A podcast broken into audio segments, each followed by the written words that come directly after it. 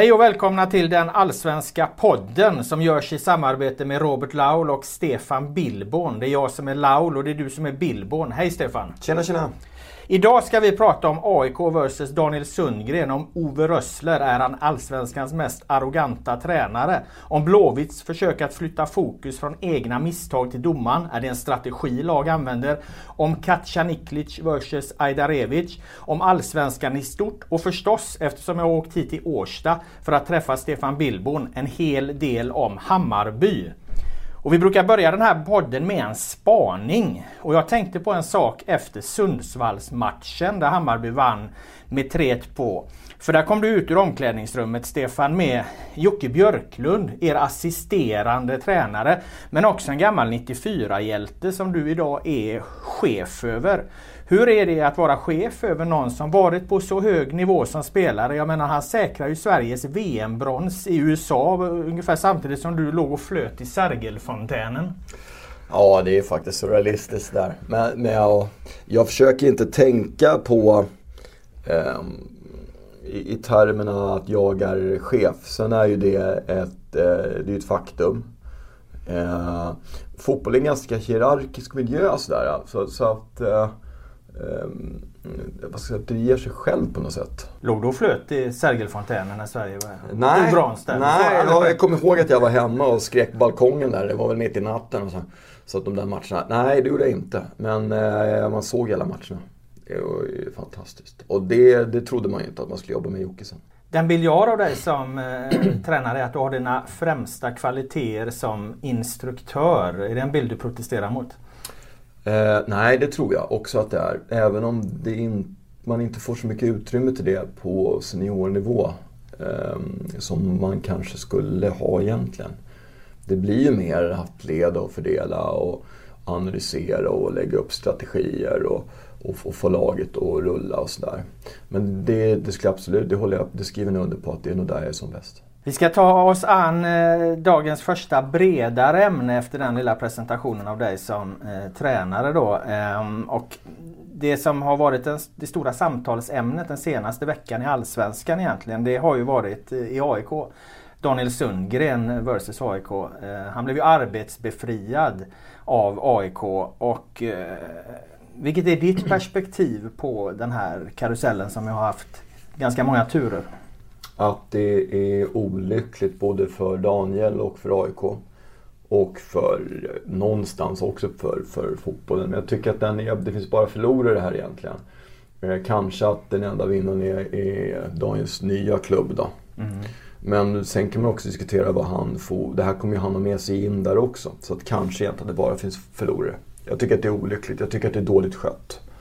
Eh, och det tror jag att, att de också skriver under på sig i efterhand att det är finns bara förlorare. Jag, jag, jag förstår också att det blir, man, alltså det blir en grej, det är klick, alla är intresserade eh, av en sån här grej. Men det, det tar liksom lite fokus från fotbollen på något sätt. Jag tycker att det, det är synd. Det är synd. Hur hade du hanterat det? Oj, jag vet inte man kan ju sitta här och tycka att det ska bli spännande. Det kommer säkert hända. Vi kommer säkert göra misstag här också i Hammarby. Och jag kommer göra misstag framför allt. Det så är det Jag tror att det är svårt. Så här. Jag tror att man är, här är ingenting man vill. Eh, men så kommer det säkert lite stolthet med i bilden och sådär. Man vet inte vad som har hänt i, i bakgrunden. Det är kanske är folk som har blivit jätteförbannade och så vill man i stundens hetta liksom eh, på något sätt friskriva sig ansvar och så blir det bara liksom pannkaka av allting. Men jag tänker lite så här att man ska man inte i fotbollsbranschen någonstans se människan först? Alltså jag tänker att alltså grundförutsättningarna här är att det är en, det är en på grund av reglerna en svår situation varje gång en spelare egentligen byter klubb i den här eh, vevan. För att du har en, en arbetsgivare och en till liksom mm. och, och, och, och ta hänsyn till då. Och där hamnar ju spelaren i ett trångt läge lite oavsett. Antingen får han eh, liksom svika sin gamla eller sin nya mm. arbetsgivare mm. någonstans. Och då har ju i alla fall AIK i det här fallet ett val vilket tonläge de sen lägger nivån på. Där tycker jag liksom det man kan styra i situationen blir fel. Att det där ligger egentligen det största problemet. Att klubben i, i, i det här eh, i det här fallet gör en sån stor sak av det och är så hårda i, i sin kommunikation utåt. Eh, och det jag är lite nyfiken på är, hade, hade du utifrån hur, hur du vill sköta människor och, och, och, klubb och så här, hade du agerat på samma sätt? Nej, det tror jag inte. Men, men det är möjligt att det, det, skulle kunna vara så att det är andra människor i, i föreningen som väljer att kommunicera ut det här eh, på det, på det sättet även här att det skulle kunna bli en sån grej. Jag håller med där. Det är olyckligt för att hur Daniel än gör så blir det fel. Mm. Eh, eh, alltså väljer han att spela AIK så kommer han in med minus på, hos sin nya klubb eftersom han inte är tillgänglig där. Väljer han inte att göra det, då får han skita i AIK. För, så att det blir en omöjlig situation för honom egentligen. Och jag, eh, man kan ju tycka någonstans eh, att man kanske borde göra det här klart innan. För jag tror att, nu var det tydligen läst någonting om att reglerna hade ändrats inför 2019 och sånt där. Ja, då är det ju olyckligt. Mm, jag tror det var i att, det var, att de ändrades inför förra året i och för sig. Okay, så att det var okay. inte jätteaktuellt men, just nu. Men, men, det, är då, det är klart att det är dåligt. Jag tror att alla är, är parter överens om att det här kunde man skött mycket snyggare. Mm. Och den största förloraren i, i, AIK är en stor förlorare. För det är klart att de får ju ett eh, det blir inget bra för dem, men det är ju ännu det är jobbigt för Daniel. Jag tycker att det, det känns inte alls bra. Mm. Tror du att det påverkar en dag när han ska hem? Att det blir svårt för honom att återvända till AIK? Nej, det, jag vet inte. Det, alltså ibland är det sånt där, när, när, när, bra spelare finns tillgängliga så brukar ibland minnet vara, vara kort där. Och det glöms ganska fort så att jag tror inte att... Jag, jag, eh, jag har också... Nej, det, det, jag tror inte det. Jag tror att alla i, i AIK, både supportrar och klubb till slut, ja, det här, det här, att det här blir jävligt olyckligt. Och då kanske man till och med kan se det som en, eh, någon form av försonande gest eller sådär. Mellan bägge två. Så det tror jag inte alls att det behöver göra. Och det vore olyckligt om det skulle vara så. Skulle Bayern öppna dörren för honom annars när han vill vända hem efter proffs? Nej, jag tror att det är svårt. Det är otroligt svårt mellan, mellan Stockholmsklubbarna att eh, spelare går emellan. Det tror jag inte kommer vara aktuellt. Um, utan eh, det är nog AIK som gäller för honom i sådana fall. En annan grej jag tänker på där utifrån hur man förbereder sig inför eh, säsonger, olika skeden i säsongen, truppbyggen och så vidare. Bör man vara så beroende av enskilda spelare när man går in i ett eh, Europaspel till exempel att man måste ha med eh, en spelare så i en, i en sista match? Vad tänker du kring den aspekten av det hela? Nej, nej det, är, det är ju olyckligt om det är så. För att det är ju, um, Ska man spela också de matcherna så bör man ju ha en viss bredd. Samtidigt så handspelare som har verkligen gjort ett bra ifrån sig i den miljön och det sättet som AIK spelar. Så jag förstår ju någonstans att Rickard vill ha med honom. Mm. Eh, och man vet också att han är ju en hårt arbetande, väldigt lojal spelare. Eh, så att eh, eh det, det, det, är klart. Men, men att de vill ha med honom på plan om det är möjligt. Det är för att han tillför ju verkligen någonting. Han är ett mervärde för AIK, det måste jag säga. Mm. Vi går över på vårt andra ämne här. Eh, det var ju en seriefinal i helgen. Eh, Djurgården-Malmö FF 1-1 på Tele2. Såg du matchen? Yes. Vad säger du spontant? Eh, tuff, tät match. Eh, och så det som är olyckligt är också det är, det är slutgrejen här att det går bli domarna som är i fokus. Det tycker jag är olyckligt. Vi har hört mycket sånt i vår. Eh, men att, eh, nej jag tycker Djurgården gör det bra. Jag, jag, jag, det som är, de är lite imponerade för att jag tycker inte alltid de blir så bra men de plockar poäng ändå. Men nu tycker jag att de var ganska bra. Mm. Eh, och eh, nej, det, det, ska bli intressant. Bra match, tät match, fysisk match. Eh, så att, eh, men eh, det är också lite tråkigt att det blir som det blir där med det, det det var ju då offside och rött kort, gult kort, ingen frispark och massa sånt där. Tråkigt. Du tänker på Radetinac på ja. Traustason där ja. ja. Eh, domaren ser ju inte den situationen för att hans domslut är ju hörna. Så att mm. han, kan ju, han missar ju helt uppenbart situationen mm. överhuvudtaget. Eh, hade han sett den så hade han ju antagligen eh, tagit ett helt annat beslut. För det är ju ingen, ingen, ingen tvekan om att det är ett sträckt ben, det är en rak sula och det är en överdriven kraft. Så att det är ju enligt regelboken här, det är ju ett rött kort som jag ser det. Ja, jag tycker det är konstigt att det inte blir, inte blir frispark i alla fall. Kort eller i alla fall rött eller så, det, det, kan jag förstå. Men jag tycker det är konstigt att man missar. Du kunde släppt den på ett, eh, utan kort alltså? Nej, men jag tror det är ett gult, det är så oklart. Och jag tycker kanske också, men det är lätt om man ser repriser och sånt i slowmo ser det oftast väldigt mycket värre ut. Mm. Eh, än vad det gör när man ska ta beslutet. Och jag har absolut inga eh, jag säger jag har inga, inga, jag förstår att domare gör misstag. Framförallt när man ska blåsa snabbt. Eh, och sådär. Eh, det finns mycket värre grejer som jag tycker domarna måste jobba med än, det. Vadå? När de har tid på sig eh, att ta beslut. Eh, maskningar, eh, klungbildningar, eh, spelare som har egna regelböcker kan skrika domaren rakt i ansiktet och det hänger ingenting. Vilka spelare har egna regelböcker? Nej, men det är ju spelare med, som har hög status. Som? Nej, det, det kan alla lista ut själv vilka det är. Det finns ju några stycken allsvenskan. Hemvändare som, som eh, kommer hem. Rosenberg? Eh, nej, jag säger inga namn. Det finns flera i, i flera lag. Men jag tycker att det är lite det är lite olyckligt att vissa spelare får inte säga någonting alls i princip förrän, förrän eh, oskriven åker fram. Och vissa spelare kan springa 50 meter och skrika domaren rakt i ansiktet och det händer ingenting. Jag tycker också maskningar är eh, någonting som man kan beivra. För man har tid på sig som domare då. Eh, jag tror vi hade någon match där bollen var i förra året. Bollen var i spel 45 minuter. Och liksom det är typ 3 minuters tillägg. Det finns någon match i Allsvenskan förra året när det är 7 tilläggsminuter och bollen är i spel 1.15. Hände ingenting. Det tycker jag är katastrof.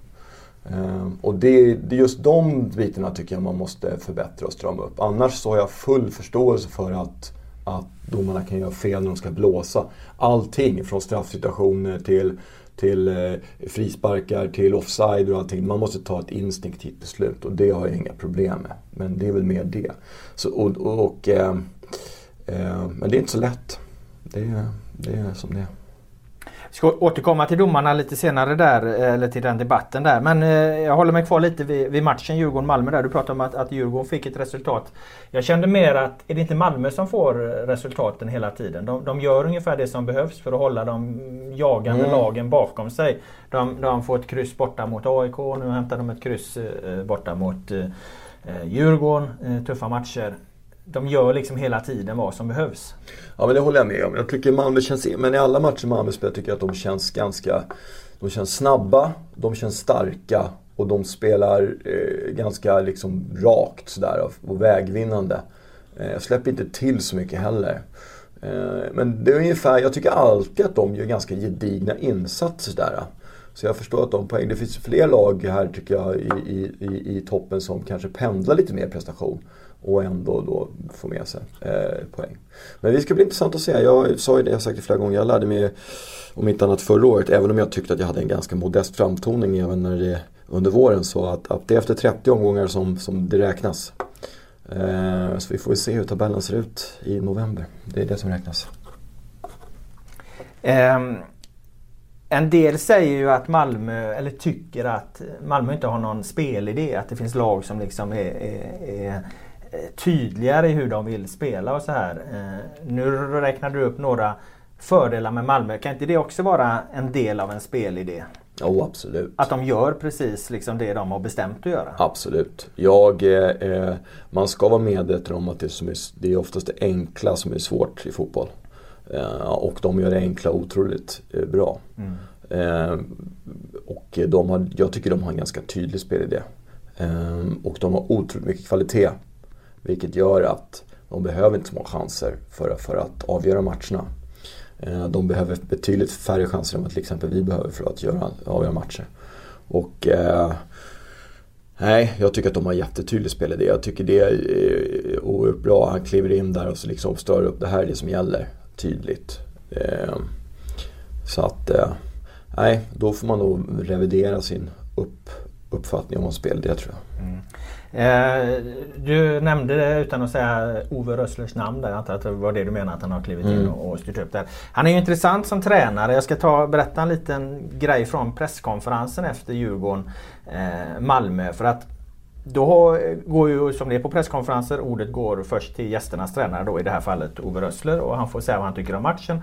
Och han pratar såklart om den här olyckliga eh, tacklingen då och, och, är ju irriterad över det. Men sen han har hållit sin utläggning om matchen och precis ska Kim Bergstrand börja prata eh, då är det tyst en liten stund och så ser man hur Kim Bergstrand liksom tar in luft för att börja sin utläggning.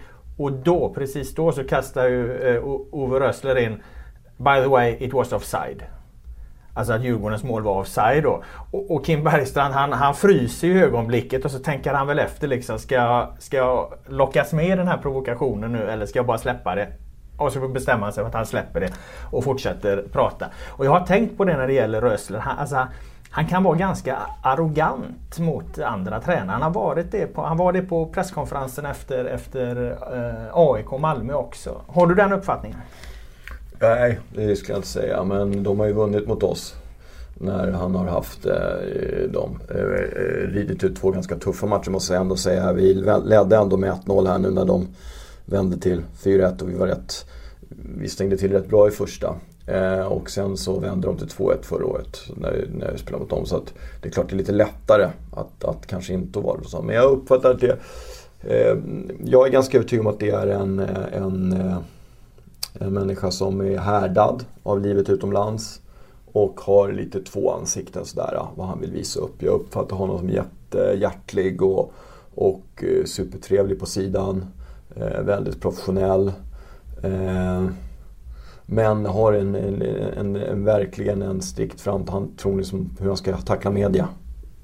Eh, uppfattar jag det som. Så du tror han gör det mer för att skicka liksom någon slags signal via media? Det tror jag. Än att det är riktat mot, i det, det här fallet, Kim Bergstrand det tror jag. eller Norling? Det tror jag. Det tror jag. Um, jag tror att han är... Uh, Vad vinner man på det då? Framförallt så skyddar man sig själv tror jag på ett sätt. Och man, uh, man kan också... Jag tror att man också kan styra lite vart frågorna kommer landa på en, en presskonferens och så. Eh, om man inte vill prata om, om någonting annat av någon anledning. Det tror jag. Eh, han, är nog rätt, han är nog rätt stark sådär tror jag.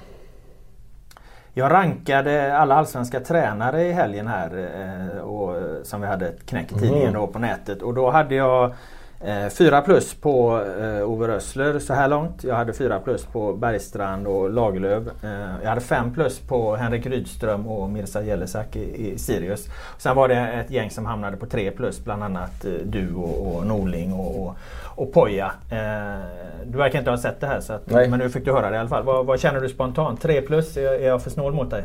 Jag tror att det är svårt att jag, jag, förstår att man gör eh, den typen av graderingar. Jag tror att det säljer tidningar. Jag tycker, folk tycker att det är jätteroligt att läsa.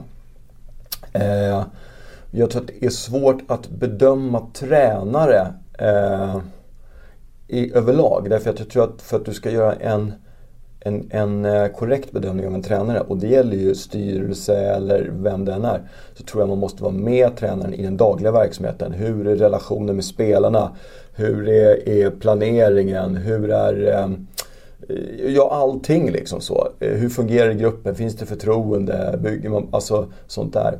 Eh, snarare än att eh, bara titta på resultatet. Eh, alltså jag tror att det, det är otroligt svårt. Jag, eh, jag skulle inte ens våga mig på att gradera tränare. Jag hade här när jag var hand om, jag jobbade en kort session innan Hamby när jag var på laget som, som eh, chef eller utbildare för ungdomstränare här. Och då gick jag med varje tränare i två, tre veckor. På varenda träning och varenda samling och egentligen bara lyssnade och, och följde med dem och stod fem meter ifrån dem under hela träningarna och alla samlingar och allting och antecknade och spelade in och gjorde. Och verkligen var med dem. Och det tog lika lång tid att utvärdera träning, vad de hade gjort, efter kontra vad det tog för dem att genomföra träningen. Så det tog ungefär en och en halv timme att prata igenom träningen efteråt. Och då fick man verkligen en, en, en bild av hur, hur, vilka tränare var som var bra och vilka som var mindre bra och eh, vad, vad utvecklingsfokus skulle ligga på. Så det är... Eh, nej, det är svårt. Samtidigt så är det elitidrott vi håller på med och det bedöms efter poängen i slutändan. Det vet man ju om. Eh, och jag tycker definitivt att det är en, en rolig och bra grej. Mm. Däremot så, så tror jag att den är svår att den är svår att göra rättvis där. Jag ska ändå ställa frågan till dig. Vilken tränare har imponerat mest på dig i årets Allsvenska? Ja, men jag var så Kim och Tolla har gjort det bra i Djurgården. Det måste jag ändå säga. Uh, och, nej, men jag, tror att, jag tror att det är många som är, jag tror att det är många som är bra. Jag tror att det är svårt att hamna i Allsvenskan om man är dålig alltså. Jag tror det. Eh, sen att man själv går runt och säger som man, säger, som man brukar säga som Stare sådana gånger att man snart synar om bluffen, det är väl en annan sak. Men, men uh, jag tror det är svårt. Spelarna är så pass, eh, varit med så pass länge och jag tror att eh, har man för många tillkortakommanden så, så överlever man inte. Eh, så tror jag att det är. Vi går över på nästa ämne och det är att återknyta lite till den här domardiskussionen vi var inne på tidigare där fast ur ett lite annat perspektiv där. Eh, Blåvitt Falkenberg, eller Falkenberg Blåvitt ska jag säga för att det var på Eh, matchen gick i Falkenberg 1-1. Eh, IFK Göteborg leder ju med 1-0. Falkenberg kvitterar på eh, tilläggstid. Efteråt så Sebastian Eriksson IFK Göteborg och Poya Asbaghi tränare IFK Göteborg väldigt, väldigt eh, hårda mot eh, en rad domslut. Jag satte mig och tittade igenom i efterhand. Vad är det egentligen som händer här? Är det offside? Är bollen över linjen? Eh, är, det, är det ruff? Och är tilläggstiden för lång? Och jag kommer fram till att eh, av de här fyra situationerna som Sebastian Eriksson och Poya Asbaghi eh, går till storms mot så är tre stycken helt rätt av domaren. Sen att, att eh, Carl Johansson, då, målnickaren, klättrar ganska mycket på IFK Göteborgs försvarare Wikström där. Ja, där brukar ju domarna blåsa. Så att, ja, det är en bedömningssituation som man kan bli irriterad för att tycka varför får man inte frispark? Men det, det är den situationen. Sen bollen är inte över linjen, tilläggstiden är inom ramen och, och någon offside ser det definitivt inte ut att vara. Eh, och då undrar jag lite, vad tror du om den här situationen? Använder man liksom domarna som ett, ett slagträ för att eh, slippa ta ansvar för sina egna misstag? Först måste jag säga att jag håller med dig om alla de, din analys. Mm. Det är också, jag är förvånad när jag eh, eh tittar, läser tidningen att det ens har blivit den, eh, det livet om det. Eh, Eh, det finns många matcher tycker jag de har varit betydligt större. Eh, man har kunnat ha mer synpunkter på domslutet. Men, men eller så reagerar man bara i form av affekt. Jag tror mer det. Jag har svårt att tänka mig att en, en sån som Sebastian Eriksson skulle liksom använda det som ett slagträ på domarna. Han är inte så kalkylerande där? Nej, jag tror inte, jag, nej, jag tror inte att det är det. Utan det är någon annan form av obalans. Liksom, mm. Att man är så... Um, jag tycker för övrigt att Falkenberg var väldigt bra i första halvlek i den matchen. De borde, hade både, kanske både 1 och 2-0. Mm. Det är lätt att glömma när Göteborg är bättre i andra. Uh, men att det är klart att man är besviken om man tappar det på det sättet. Ja, ja men jag... Nej, jag, som sagt jag tror också man måste ha eh, det, det, är tragiskt att det är så mycket domslut som det är och det, det, de har haft det jobbigt. Men, men man måste också förstå att ja, det finns andra stationer tycker jag som man måste mm. eh, man ska, borde fokusera på.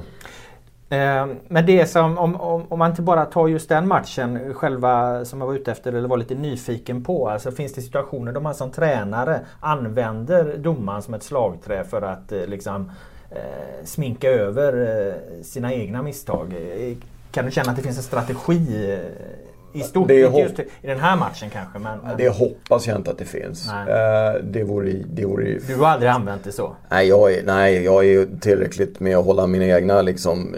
Jag, jag hade, vi, hade många eh, domslut förra året som var, vi fick emot oss. Eh, faktiskt också. De, de åkte ju runt här i lite. De åker alltid runt innan eh, mm. året och föreläser för klubbarna om nya regler och sånt. Och då hade, de, och då hade vi faktiskt Mohammed Ansada och väldigt många Hammarby-beslut de visar då, då, som, vi borde, som vi fick emot oss förra året.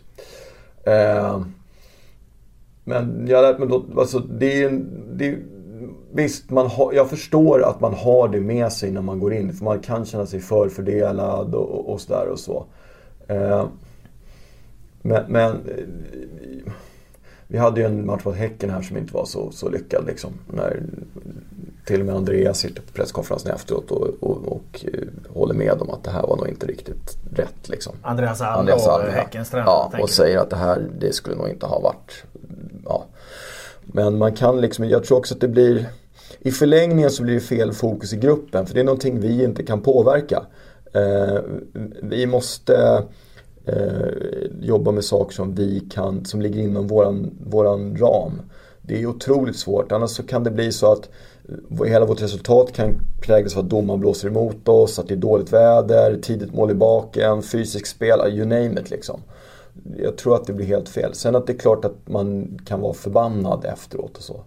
Jag... Eh, nej, jag försöker att inte... Jag, jag, jag skäller inte på domarna efter match och sånt där. Jag, pratar, jag låter dem vara. Jag tror att de är väldigt medvetna om, om eh, problematiken som uppstår ibland. Jag hoppas det i alla fall. Det här är ju en diskussion som är stor i media. Hur är den internt i ett fotbollslag? Är det ett stort samtalsämne eh, ja, under veckorna? Eller är det bara liksom i omklädningsrummet direkt efter match? Ja, men det är efter. Men jag tror också det, det som är lite grann med, som jag tror man måste, borde klargöra från domarna är det att vi, det vi har pratat lite om också är så att, att alla vi som håller på i den här branschen är ju eh, beroende av resultatet. Alltså vi, våran, våran framtid styrs av hur det går i matcherna. Och Eh, eh, både spelare och, och framförallt vi ledare, vi ska ut på något sätt och stå till svars i någon form av tribunal, eh, liksom i form av presskonferens och, och media ut och allting där det förväntas att vi gör det. Eh, jag kanske tycker också att domarna faktiskt borde eh, eh fronta och sa det här. Och kanske också, eh, det är väl inte värre än att man kan erkänna sina misstag i efterhand det, för mig är det, liksom en, det är en del av det. Jag tror det skulle ta bort en del av eh, problematiken också. För mig är det så här, om, om jag skulle säga till en domare, liksom så här, om jag ropar någonting till domare, liksom, så säger han så här till mig. Eh, ja, fan Stefan, jag, förlåt, jag, du kanske har rätt, men jag uppfattar det i alla fall så här. Vad ska jag säga sen? Jag kan inte säga någonting alls. Mm. Då är det tyst för mig. Jag har, in, jag har, jag har inga synpunkter. Eh, istället för att man liksom bör eh, gå i försvarsställning och så. Så bara liksom, ja, det är så. Jag tror alla skulle tjäna på det. Sen förstår jag, jag, jag tror inte man skulle göra så att man liksom sätter domaren mellan tränarna på presskonferensen. För det tror jag är en katastrof. Liksom. Kanske egen, man, man tar bara tar intervjuer eller vad som helst. Vissa väljer att göra det. Vissa ja, alltså vi har ju den möjligheten att prata ja. med eh, domarna efteråt. Och för det mesta så ställer de ju upp ja. på det. Så, så är det ju. Jag tror att det är, de skulle tjäna på det istället för att de inte liksom gömmer sig. Ja, och jag vill säga att det, det upplever jag inte att de gör. Utan de är tillgängliga. Ja. Går vi dit liksom och ja, står och väntar på dem. Men då så, tror jag man skulle så, kanske så, göra lite mer. Ja. Så att det, det, det, det, kan man göra oftare. Sen är det vissa situationer då där de, där de har backat då som vi har sett i år som har varit olyckliga. De behöver vi inte ta upp här. Eh, en annan, eh, om man, man lyfter lite här och får något slags helikopterperspektiv. Att det har blivit så mycket diskussioner i år om domarna. Jag upplever att det är mer. Tror du att det kan hänga ihop med VAR. Att, eh, nu har man sett liksom på större scener att här har man VAR, här får man svar via video. VAR har sina bekymmer. Det är en diskussion om det också. Men, men, men det skapar liksom en eh, ett, ett ökat fokus på det här hela tiden. Förstår du? Att man, man, man lever liksom någonstans i, i en eh, en känsla av att här finns en möjlighet, här finns ett verktyg att få svar just på den här diskussionen. Och då blir det ett ökat fokus från supportrar och, och, och, och kanske även från spelare och ledare, tränare att, att, eh, att man diskuterar de här sakerna mer. Att det var som har skapat den här eh, förhöjda fokuset på domslut i år. Ja, kanske. Det är nog inte omöjligt. För du har ju helt rätt i det att eh, eh, det har ju diskuterats till leda eh, uppe och vill, tycker, vad tycker du om VAR? Och, eh, så det, det, absolut, det är nog inte omöjligt att det är så. Um, framförallt att det blir mer fokus på domarna som, som grupp. Det tror jag nog. Um, det är nog inte alls omöjligt att det är så. Jag tror att VAR är ett sluttande plan. Jag tror att enda sättet att lösa det, det är att, att hela tiden jobba med respekt för människor, människors, att människor gör misstag helt enkelt. Att det är hela tiden det man måste ha fokuset på. Att människor kommer att göra fel. Både vi spelare, journalister, ledare och domare gör fel. Och, och ju fler hjälpmedel man, man tar som liksom minskar eh, eh förståelsen och respekten för, för att eh, vi gör fel eh, är någon form av sluttande plan. Det, det, är liksom min filosofiska syn på VAR. Jag vet inte hur du ser på det. Nej, men jag tror att du har en poäng. Jag tror att man verkligen måste också eh, fundera på hur man ska använda det och i vilka lägen man ska använda det. För det kan inte vara så att det tar bort pulsen i matcherna som det har gjort flera gånger här. Jag tror också att det kanske är så att eh, eh, det var också Andreas faktiskt, Alm som sa, eh, jag tyckte det var bra, domarna kanske måste, om vi ska använda VAR på ett bra sätt så kanske kommer att vara tvungen att domaren måste ge bort en bit av sin eh, eh sin eh, en, vad ska man säga, sin ensidiga rätt att tolka beslut. De måste ge bort lite, lite status och låta varummet helt enkelt ta vissa beslut. För att det ska bli flyt i det och så. Till exempel straffsituationer och sånt. Eh, att de helt enkelt får ropa, det är straff. Och inte hålla på och springa och tittas utan har de sett det eh, med repris och sånt, då är det de som tar beslut. Det är lite som en måldomare i hockey sådär. Eh, jag tror att det måste bli ett givande och tagande där. Det går liksom inte att det var en sån man såg någon i Champions League, Ajax, Real Madrid när de skulle kolla om bollen har varit ute i inkast på mittplan först. Om de blåser mål eller inte tar fyra minuter, det går inte.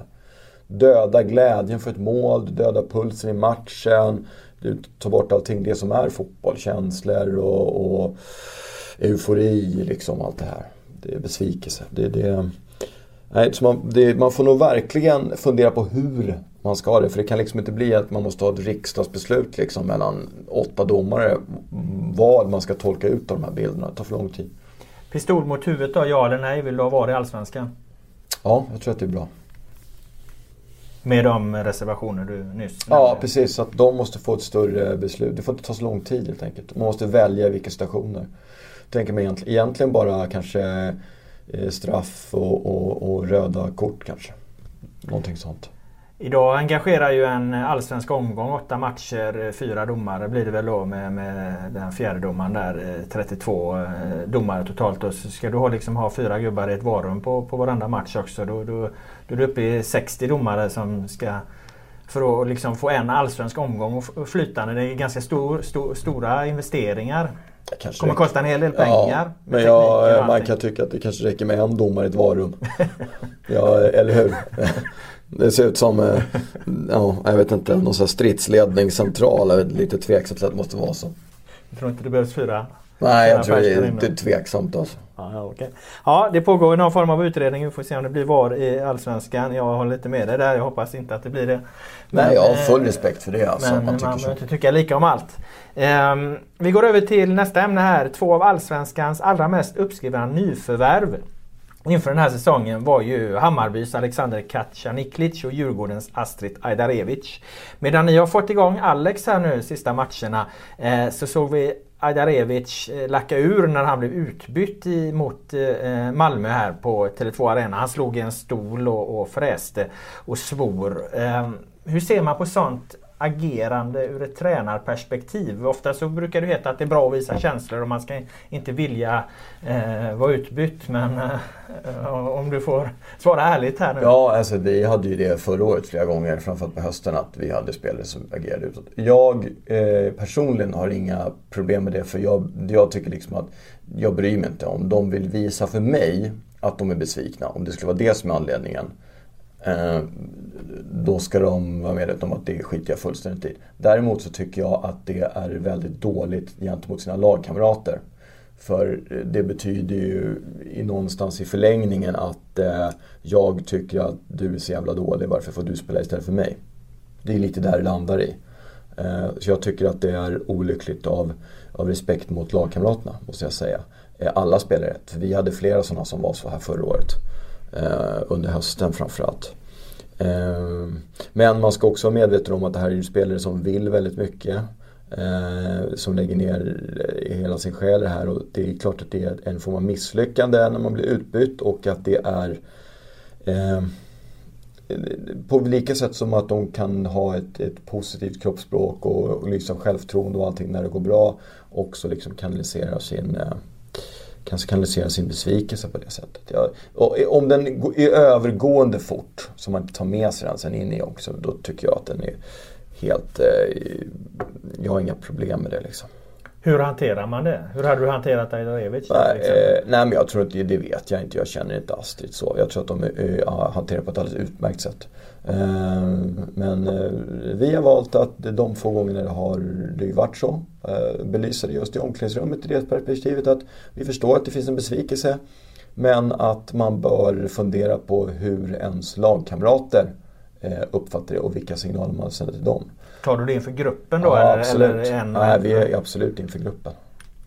Eh, jag, jag, alltså jag tror att man, många, vissa saker ska man ta en och en. Men jag tror också att många gånger att eh, det kan vara, om man har en trygg miljö med en grupp som som känner sig eh, känner samhörighet och homogen så är det inga problem att ta upp det i gruppen. Det kan snarare vara en styrka.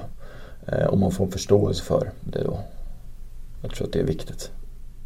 Du sa, du reagerade på en grej du sa där. Du nämnde att det är ett misslyckande att bli utbytt. Är det alltid det? Kan det inte vara en del i en matchplan att eh, eh, ja, men någon man har tröttat ut motståndaren till exempel. Då behöver man få in en annan Absolut. spelare. Just det, så att du Ja. egent, egentligen har du gjort ett eh, fullt godkänt jobb fastän du blir utbytt. Absolut. Det jag menade var att han kan själv, eller vederbörande, kan vara en, en, en tjej också givetvis, att man själv då som spelare kan tolka det som ett misslyckande. Att, man, att det är en stor besvikelse.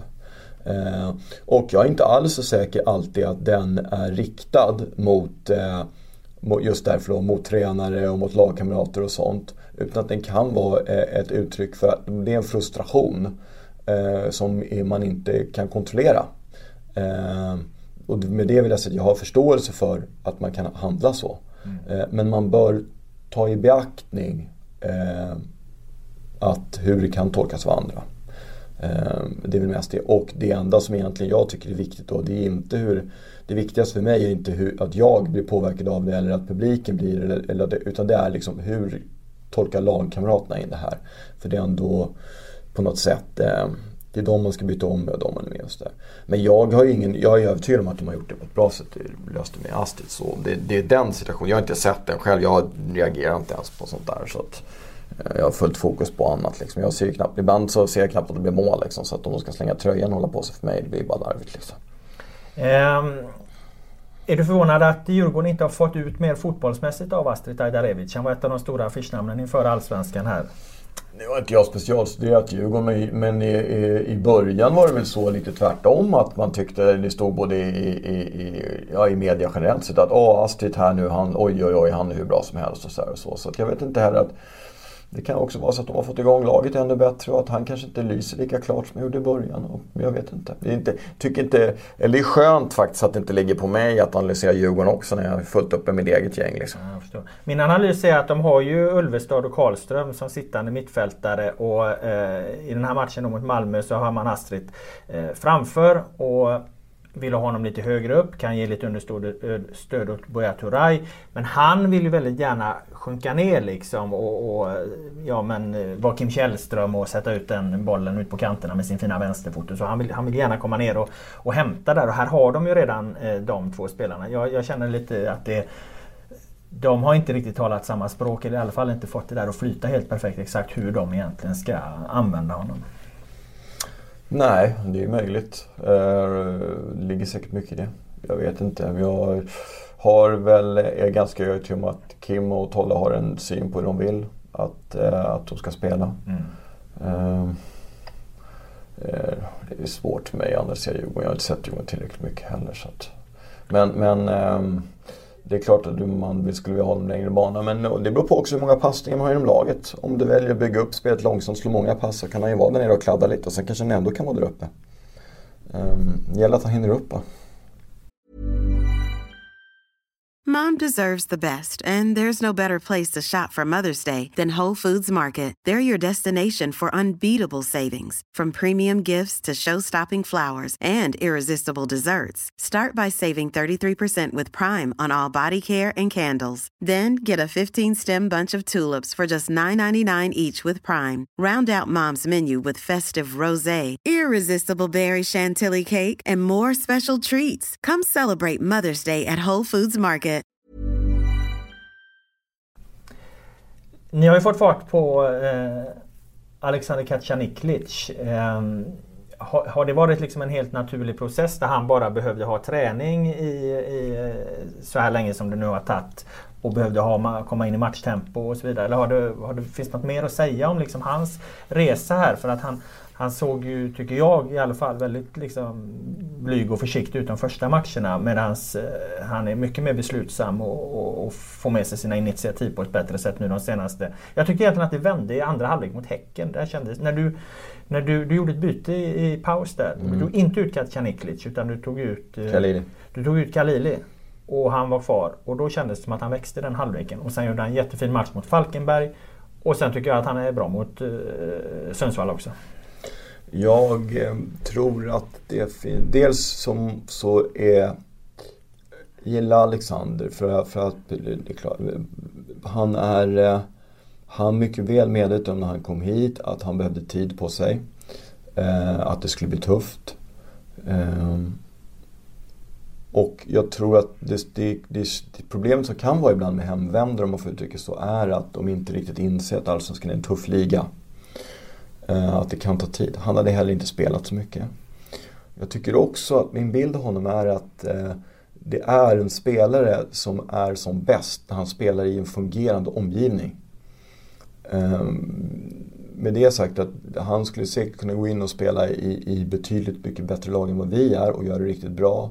Eh, och kanske synas mer än om han skulle gå ner och spela i Karlskoga i division 2 eller något. Därför att han, är, han har en bra kombinationsförmåga, han är duktig på att läsa spelet, eh, bra på att ta instruktion och så här och kanske är mer den typen av, av eh, kräver en bra omgivning för att komma till sin rätt. Och, och, och, jag tror att ju bättre vi fungerar som lag desto bättre kommer han att bli. Han kommer bara bli bättre och bättre och bättre. Eh, Men eh, det finns en annan typ av spelare då som är mm, kungar när de liksom möter lite sämre lag. Eh, för de löser det på ett individuellt plan men kanske inte alls får samma utrymme när de möter ett bättre lag. Han är tvärtom. Tankovic? Ja, både och. Men han har ju också kommit igång på ett bra sätt. Det har också tagit tid. Ehm, jobbade hårt. Också en spelare som inte hade spelat så mycket när han kom hit. Och, eh, brottades lite och självklart också med självförtroende. Även om man kanske inte utåt sett kanske inte har den framtoningen. Men när man jobbar med spelarna på daglig basis så, så märker man att det kanske finns en viss osäkerhet. Så här. Men som har, känner själv att han bara blir bättre och bättre och bättre. Eh, både taktiskt och, och, och fysiskt. Och, Eh, också som växer med, med uppgifterna. Han känner att han är lite bra, han får ta ansvar, han är viktig för laget och eh, sådär. Eh, så, så eh, nej, bara bli bättre och bättre. Det är roligt att man får med på en sån resa tycker jag. Mm. Eh, det är väl egentligen därför man håller på med fotboll. Kacaniklic spelade ju oftast ute till höger där. Det är väl inte hans eh, rätta position egentligen? Om du frågar honom själv så är det Alltså det är så? Yes. Ja. Och, han vill vara det? Ja, och jag tror För landslaget var alltid till vänster. Ja, men jag tror att alltså, som vi spelar så är han nog, jag skulle kunna spela på bägge kanter. Han, mm. han spelar även han spelar, spelar centralt och gjort riktigt bra mm. hos oss. Eh, men jag tror nog också egentligen att han är som bäst till höger. Han vill själv helst spela till höger. Eh, men eh, ja, lite beroende också på vad, du har för spelare bakom. sådär. och hur man väljer att spela där har lite idéer om hur, hur, vi ska utveckla vårt spel. Men jag har också lärt mig att vi, man får ta saker liksom pö om pö sådär, inte gå för fort fram. Um, vi hade ju, fick göra en omstart i våras. Egentligen började, jag ska inte säga att vi började från noll igen, det fick vi inte. Men när man får in fem nya spelare i, i nästan från start som ska spelas in i laget. Det, det tar tid. Jag är glad att vi har fått upp så pass mycket fram till allsvenska starten som vi har fått bägge åren egentligen. Vi har haft två otroligt knackiga försäsonger. Eh, där eh, man verkligen har fått liksom stålsätta sig själv och, och, och eh, lita på att man är på rätt väg. Men där har spelarna varit fantastiska faktiskt. Framförallt förra året måste jag säga att de har verkligen köpt in på, på det vi försökte leverera till dem och inte liksom um, blev vilsna och tappade självförtroende för vi har gjort, riktiga, gjort några riktiga knackiga insatser på försäsongen här nu som varit hemska. Alltså. Er senaste match det var ju 3-2 mot eh, GIF Sundsvall och då tänkte jag på, för den ligger ju närtid här, då tänkte jag på två saker. Eh, ett, att ni kommer väldigt fel in i den matchen med ert pressspel och två, eh, du byter in Solheim med andra och där, då sjunker ni väldigt lågt. Och jag upplever inte Hammarby som särskilt bekväma när ni försvarar eh, lågt. Det gör att ni bara vinner den här matchen med 3-2. Eh, hade det där fungerat bättre så hade ni kanske vunnit den här matchen med 4-1 istället. Vad, vad har du för bild? Eh, jag håller med om det. Jag, eh, eh, vi kommer helt fel in i, i eh, i pressspelet från början. Eh, eh, jag och Jocke får ta på oss den. Eh, vi gjorde en felaktig analys av, av motstånd och vad vi skulle klara av, och, klara av att göra. Vilket man såg att redan efter egentligen 30 sekunder att det här, nu kommer vi få problem. Det här, vi är helt fel på det. Eh, det är det för att Sundsvall, för de spelar lite annorlunda? Är det för att de eh, är svåra att hantera eller varför blir det fel med det? För man ser ju att Tankovic kommer fel in där och då kommer Bojanic fel. Och då ja, vi får ingen press på deras trea där bak överhuvudtaget. Och de tar ju ner väldigt mycket spelare i uppbyggnadsfasen. Och då fick de ju dubbla egentligen. De hade inga problem att dubbla på våran vänstersida. de har väl två bra chanser första minuterna bara eh, som vi egentligen lider av hela matchen. Vi sa att vi vill inte ha ner Solheim och Kasaniklic så lågt. Det är lätt att man blir väldigt låg när man möter Sundsvall som flyttar fram mycket spelare. Eh, men vi kom fel på det. Eh, eh och sen så i halvtid så valde vi egentligen att vi bara ville stänga defensivt på den kanten. Vi struntade egentligen hur det såg ut där. Och det var därför vi valde att ta in Solheim för att det är kanske vår bästa ytterback defensivt. Inte offensivt men defensivt så är han definitivt det. Eh, nu har han i och för sig en fantastisk glidtacklingsassist där till 3-2 målet. Men han, han är ju frejdig men han är inte, inte lika stark som de andra i, i, med bollen vid fötterna. Men, men eh, det, jag delar analysen. Jag tycker också det att... Men är det meningen att ni ska, ska hamna så lågt som ni gör? Nej, utan det är det. Vi får inget tryck på deras trea så att de kan egentligen bara spelar förbi oss. De dubblar ut på kanten och så spelar de runt eh, Dennis då, då framförallt i första halvlek. Ja men jag tänker andra halvlek när, eh, när att, ni, att ni hamnar så lågt. Där ja, leder med 2 Ja precis, det är det som är problemet tycker jag då. Att det är två aspekter. Dels så, så när vi väljer att göra så, så egentligen så tar vi ner Tankovic hela vägen ner då. då på scen och då handlar han i backlinjen. Och det är inte så vi vill ha det. Men vi vill eh, göra en panik, eller paniklös, vi gör en snabb lösning där. Eh, och dels så tycker jag att vi var så fruktansvärt dåliga när vi vann bollen. För tror du under 20 minutsperiod när vi, har liksom, vi vinner bollen och slår vi den 15 gånger i rad rakt på blå. Liksom. Eh, så inte nog med att vi, är, vi blir låga, vi inte får något bett med, med vårt pressspel. Vi kan heller inte hålla bollen med lagen och få lite längre anfall och flytta upp. Vårt bästa försvarsspel är väl egentligen vår återerövring normalt sett. Att vi är ganska duktiga på att få lite längre anfall och värdera liksom i vilka lägen vi ska tappa bollen, tappa bollen i rätt ytor så vi kan sätta press och ta tillbaka den direkt. Och nu har vi ju extremt korta anfall. Vilket jag tycker var lite frustrerande för det, det fanns enorma ytor att spela i. Så jag tror hade vi haft lite mer kvalitet när vi vann bollen, även fast vi blev så låga, så hade vi nog kunnat gjort både fyra och fem mål ändå. Um, och det där också, men jag, jag tror, det är också sådana här matcher nu så, så vi är otroligt missnöjda med matchen igår och det är spelarna också. Men jag tror också det finns en, en lärdom eh, av det här. Och, och, jag tror också en stor lärdom är att eh, försvar och anfallsspel hänger ihop. Eh, när vi blir så låga, så jag brukar säga det att det den, den, den, som vinner bollen är den som har den sämsta kartan över plan. Det är sådana klassiskt Guardiola-citat också. Att han, har liksom, den, han är sämst orienterad hur planen ser ut. Och då måste, det viktigaste då egentligen är att spela loss första bollen. Nu försöker vi slå en avgörande passning nästan med första bollen och har ingen orientering så vi slår den rakt på blå. Spela loss första bollen, om gärna spela andra passet framåt så du passerar en linje av motståndaren. Då måste de retirera. Eh, de kommer retirera och jag tror att hade man gjort det på Sundsvall då, de är ju ett sånt lag så de retirerar nästan hela vägen ner till eget straffområde då. Eh, och sen då på tredje passet då skulle du till och med ha fått ut alla dina spelare i position och vi har inte ens ork orkar inte ens lyfta laget när vi vinner bollen. Förmodligen av den anledningen att det sitter på någonstans i bakhuvudet att vi kommer ändå slå bollen rakt i blå. Så det är lika bra att det ligger kvar här lågt. Vilket... Jag tänkte att det berodde på att ni hade fått lägga för mycket kraft och jaga i första halvlek. Att det var därför det såg ut som det gjorde i andra. Men det, det, det Nej, det tror jag inte. Jag tror att det, det är liksom... Eh, det är mer mentalt sådär. Att man inte liksom... Man tar inte beslutet. Eh, man orkar inte vara med mentalt. Och det är, det är frustrerande också som tränare när du sitter där. För det är när, när du, liksom, du, du ligger lågt, du vill inte spela försvarsspel så, men det kan ju också vara okej okay att, att ligga lågt. För I ärlighetens namn så de har inte speciellt mycket chanser Sundsvall. Eh, det behöver man inte ha mot Hammarby. Nej, det behöver det är sant. Men, men de skapar inte så mycket. Vilket gör att eh, men, men vi är ett lag som vill ha bollen så det blir ändå en frustration i vårt lag.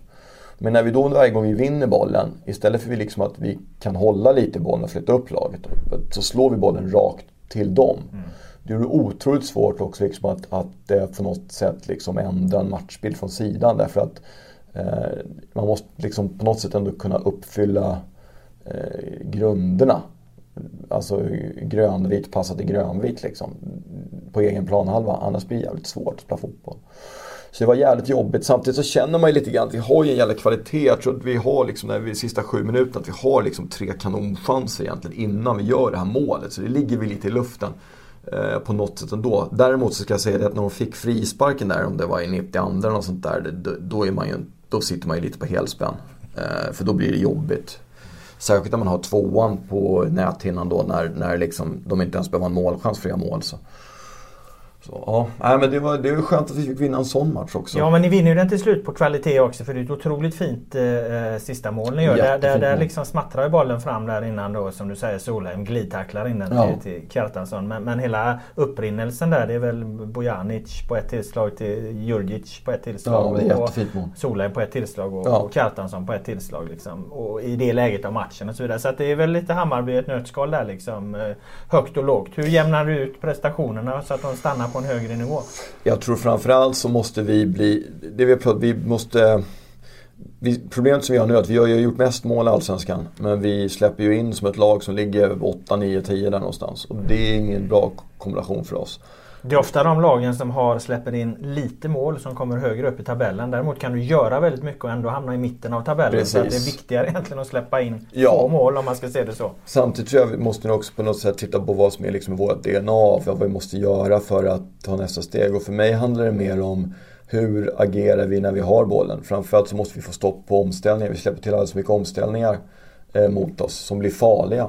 Där vi faktiskt ändå har med folk i motståndaren bakom bollen när vi tappar den. Vi måste bli bättre där. Eh, så vi måste jobba med bättre eh, def i off, ett sånt där populärt uttryck som man kör på tränarkurser. Eh, återrörelsepositioner skulle jag eh, kalla det för. Vi har en liten, liten idé om hur, hur vi ska liksom eh, få det på plats. Eh, fylla olika zoner. och sådär. Det handlar också om att skapa spelförståelse hos spelarna. Så man eh, inte bara spelar i sin position utan att man liksom fyller, fyller de ytorna som man, man vill kunna kontrollera. Är det här något som fansen kan hoppas på att spelarna lär sig under den här hösten? Eller ja, det, det tycker en, jag. Ja. det tycker jag. Eh, jag tycker att vi lär oss hela tiden. Och, och, och jag lär mig som tränare och spelarna lär sig hela tiden. Eh, det, det, tycker, jag, tycker jag verkligen. Eh, Eh, men det, men det tar ju tid liksom. Det, det, det är ju tyvärr så. En grej som jag tänker på när jag tittar på Hammarby och kanske rent generellt så Det är att när det är något liksom som man känner bara att här är det lite svajigt i defensiven i straffområdet ofta. Men man kan inte riktigt sätta fingret på det. Så är det liksom att backlinjen inte riktigt litar på sin keeper. Har ni liksom haft ett sånt problem i, i, i Hammarby här? Ni hade ju en målvakt i våras och nu har ni en annan målvakt. Nej, jag vet inte. Jag tycker att det, det, det är som du säger, att vi, vi släpper in, och det nackdelen ligger att vi släpper in mål på alla möjliga sätt. Mm. Um, och då är det ofta, känner jag, för att det uppstår liksom situationer där liksom kommunikationen inte riktigt fungerar och så. Men det kanske inte är rätt bild i det här, Nej, här fallet. Ja, jag håller inte riktigt med om det. I alla fall, eller det är i alla fall inte min bild. Jag Nej. skulle säga att det är mycket alltså, konstiga individuella beslut eh, eh, där. Liksom att det är, man är inte tillräckligt het på något sätt. så. Eh, vi har haft många sådana liksom att man, man går till marken och det, det, det är konst, konstiga saker liksom, där, som är lite svårt att träna på. Eh, men eh, ja, man försökte hålla bollen utanför straffområdet, det är väl det enklaste.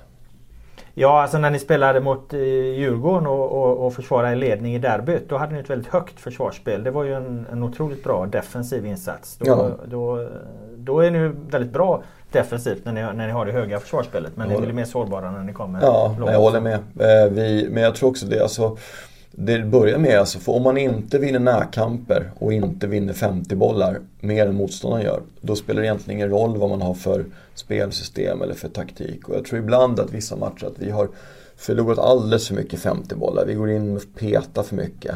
Vi är lite obeslutsamma. Eh, vi tar lite korkade beslut och sådär. Jag tror att vi eh, också där på, på, på ett individuellt plan måste höja oss utan att för den saken liksom eh, frånskilja oss ansvar. Utan vi har ett stort ansvar, vi som är tränare, att, att eh, se till att vi får ett ännu bättre försvarsspel.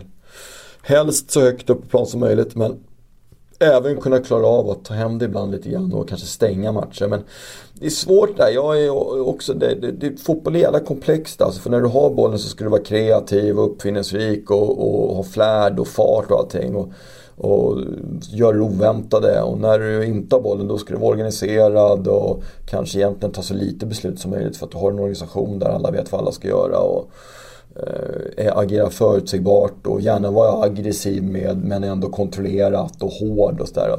Det här ska du liksom det är två olika mentala tillstånd som du ska slå av och på hela tiden. Ha bollen, inte ha bollen, ha bollen, inte ha bollen. Och, och det är tufft alltså. Um... Nu talar vi mycket om, om, om det ni behöver förbättra defensivt där.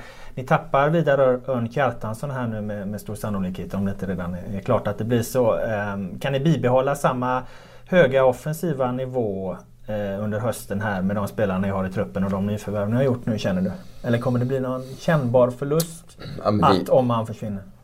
Jag tror att Vidar är en superspelare eh, på alla sätt och vis och det har varit eh, en ynnest att få jobba med honom. Jag tror att eh, vi har en väldigt bra chans att göra det. Det tror jag. Och, och bibehålla kvaliteten. Vi, man får lite, vi får nog få precis in lite annat. Eh, vi kommer säkert tappa en del men kanske vi kan addera någonting annat. Vi får väl se helt enkelt. Jag tror inte det är någon som vet. Det är svårt också med att få in med en sån här spelare som Aron som vi har inne. Eh, som ändå har varit eh, gjort jättesuccé när han spelade Holland för ett par år sedan men haft en väldigt skadefylld tillvaro i Werder Bremen.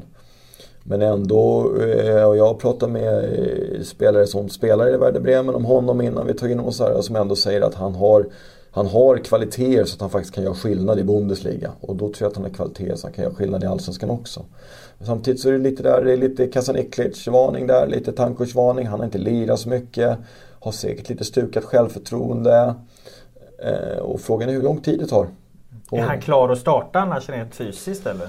Det tror jag inte. Men, men, eh, vi, hur långt borta?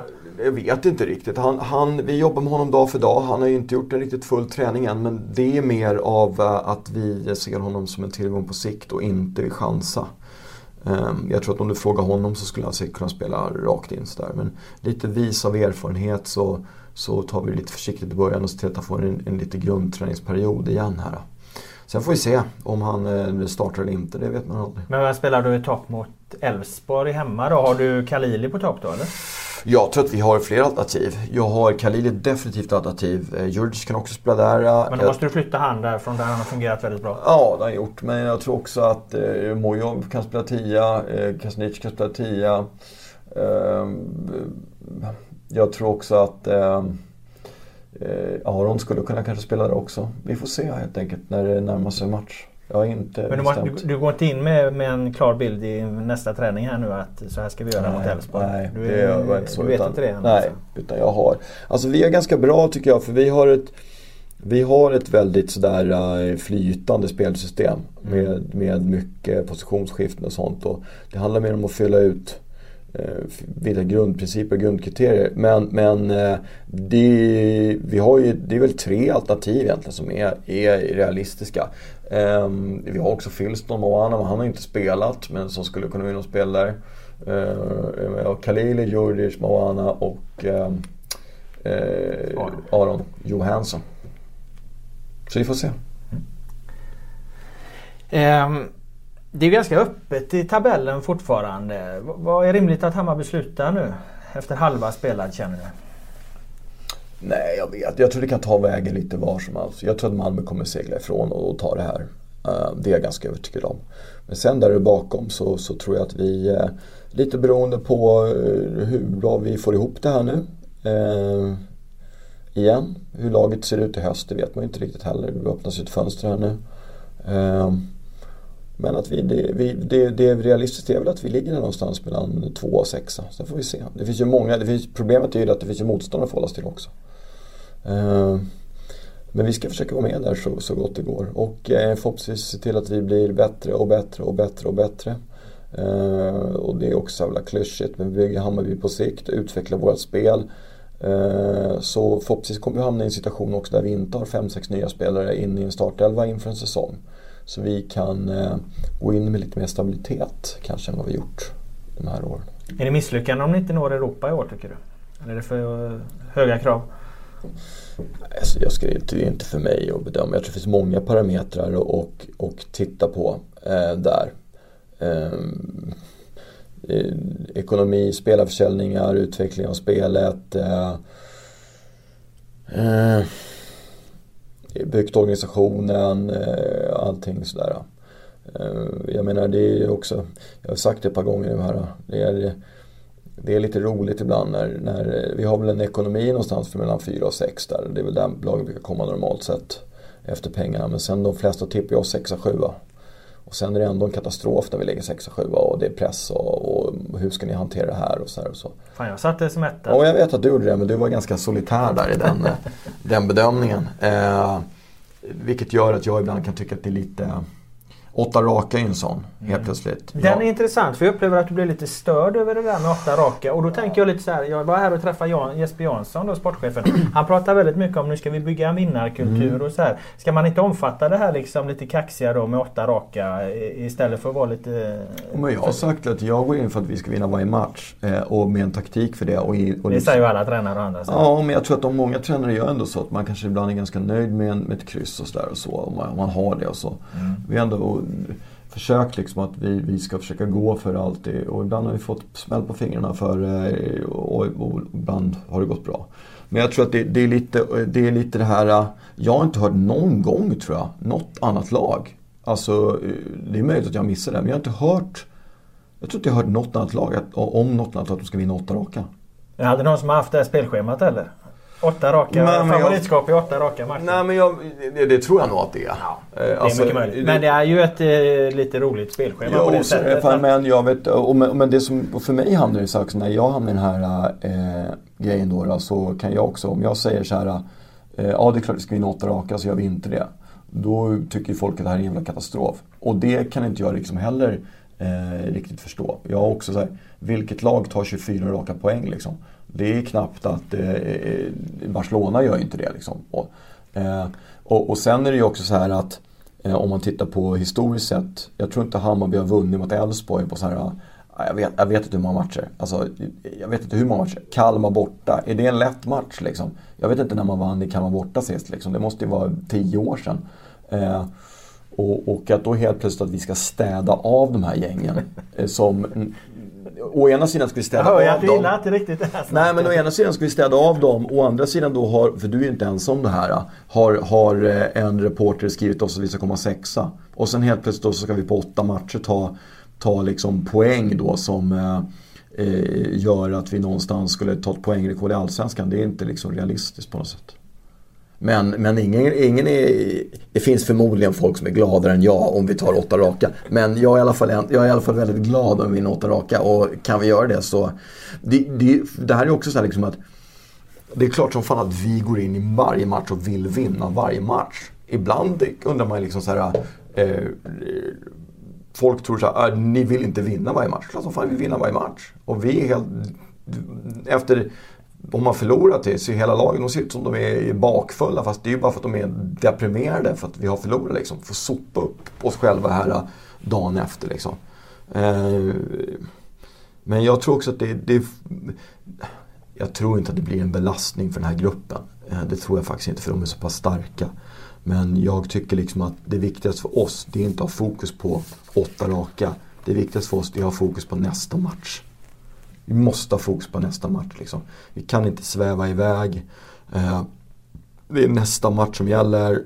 Spela näst, förbereda oss för nästa match, analysera eh, motståndaren, spela matchen, utvärdera matchen, vila, gå på nästa motståndare och så vidare. Liksom. Mm. Det måste finnas en struktur i det som är eh, sund. Och sen summera 30 omgångar.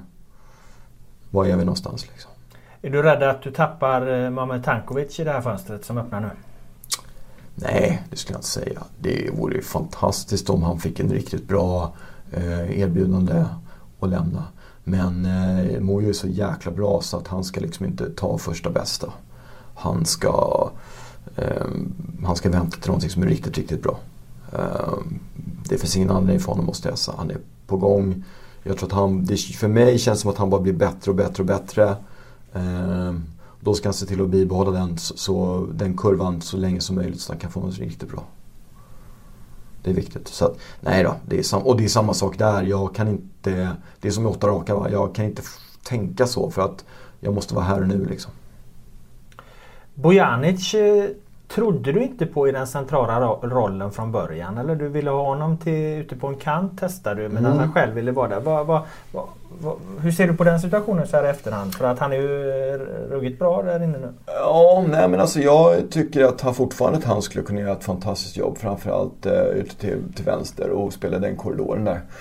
Um, och komma in och så. Uh, för, nackdelen är ju liksom det när han spelar rollen som han, som han har nu. Det är ju det att uh, det är väldigt svårt att slå avgörande passningar för att inte säga idiotiskt oftast. Att slå avgörande passningar från en balansroll. Därför att Eh, det är oftast en lite, du får lite tid på det. Och många lag som vi möter nu också, de backar hem, de ställer upp.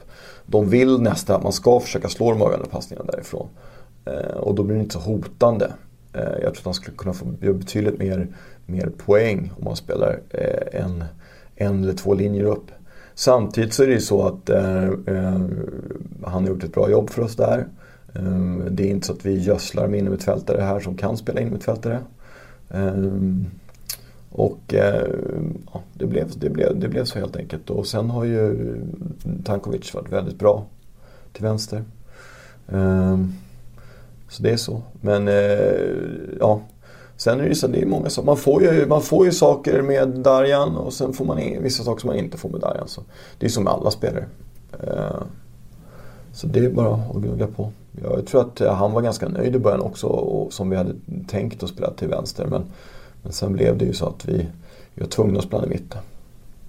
Så blev det det. Jag tänkte avsluta med en personlig fråga. Eh, ditt livs tuffaste motgång, har du någon sån? Nej, alltså. Jag tror att eh, motgång. Alltså det var ju, det, om man, det kan ju, jag vet faktiskt inte.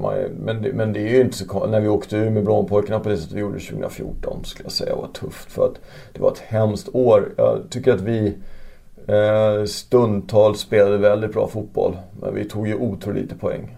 Och det var också sådär att vi vann varenda, vi förlorade en match på försäsongen. Det var mot Malmö i kvartsfinalen tror jag i Svenska Cupen med 2-1 eller något sånt där.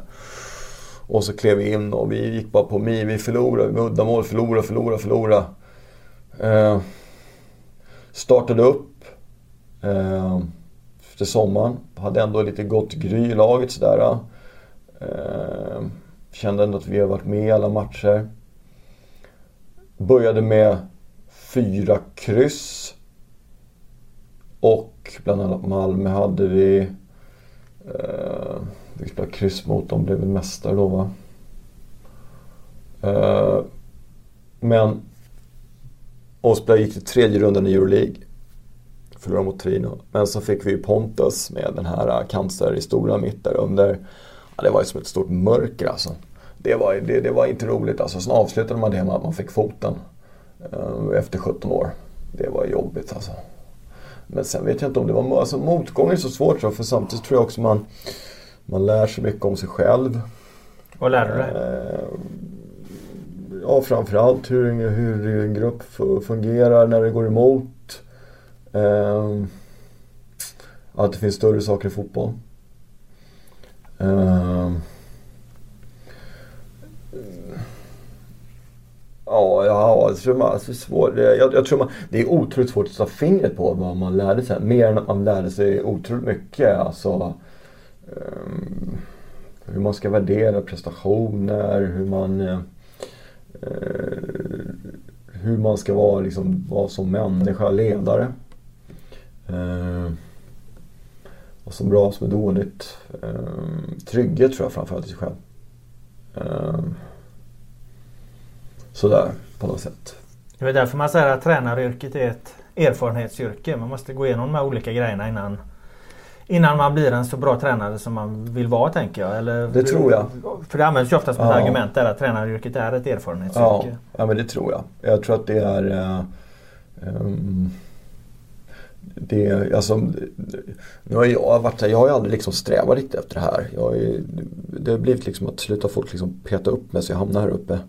Eh, eh, men, men eh, jag, jag håller med om det därför att det är så du vet liksom inte hur nästa dag ska se ut. Vilka situationer ska du, eh, du kommer du hamna inför. I, i, både utanför men också internt. Eh, du jobbar ändå med högpresterande människor som vill väldigt mycket och det är bara 11 som kan spela, bara den biten.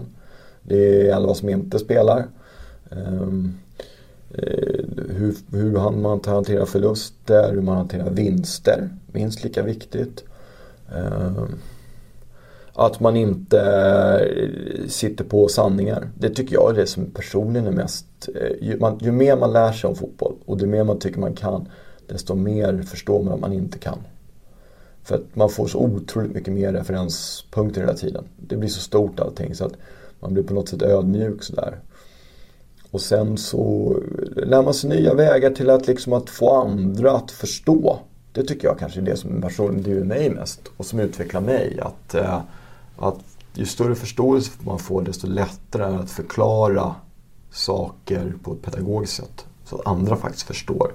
Fotbollsspelare speciella, alltså elitspelare, de, det, många vill inte fråga om de inte förstår. De är rädda att visa sig sårbara. Och kanske också att om de frågar att de ska uppfattas som att de inte fattar så att de inte ska få lira.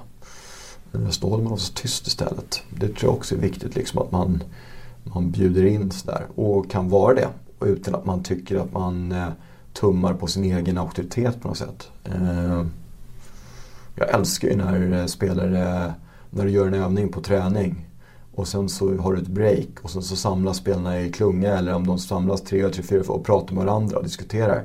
Då kan jag oftast bara släppa det. Då har jag inte någon samling. Då kör man bara på. Då har man liksom nått någonstans där man kan skapa en större förståelse. Istället för att jag tror att jag ska stå mest, liksom tala om för dem allting hela tiden. Så där. Det är helt otroligt. Där kan man också, liksom, nu har man inte tid med det, men om man åkt runt och tittat på de här tränarna ibland som är bäst i världen. Liksom, hur de liksom under träningar, med, genom bara att bryta vid exakt rätt tidpunkt eh, och med så få ord som möjligt ändå liksom nå essensen som man själv sitter på sidan oh, och få en förståelse för. Någonting som man kanske själv skulle behöva en utläggning om på två minuter om. Och då vet man att om man tappar spelen efter 20 sekunder. Det är, eh, det är väl det som är mest intressant tycker jag kanske. Jävlar vad man surrar på här alltså. Det var intressant. Ja, men jag tror att det... det, det ja. Du nådde kärnan. Ja, men jag tror, ja, precis, ja, precis. Det, det tog lång tid. ja. Om du inte har något eh, mer du vill kommunicera nu när du har chansen så var mina frågor slut. Ja, måste ju få gå ut och titta på eh, Mustangen. Ja precis. Ja. Du, vi har ju det gemensamt att vi gillar bilar båda ja. Så ja. det ska vi absolut göra. Eh, jag tackar dig för att du var med i podden här och kom med, med kloka svar och, och, intressanta synpunkter och åsikter om, om lite allt möjligt. Och framförallt Hammarby då. Jag tackar alla er som har lyssnat på podden också och den allsvenska podden är tillbaka nästa vecka med ett nytt avsnitt. Tack så mycket!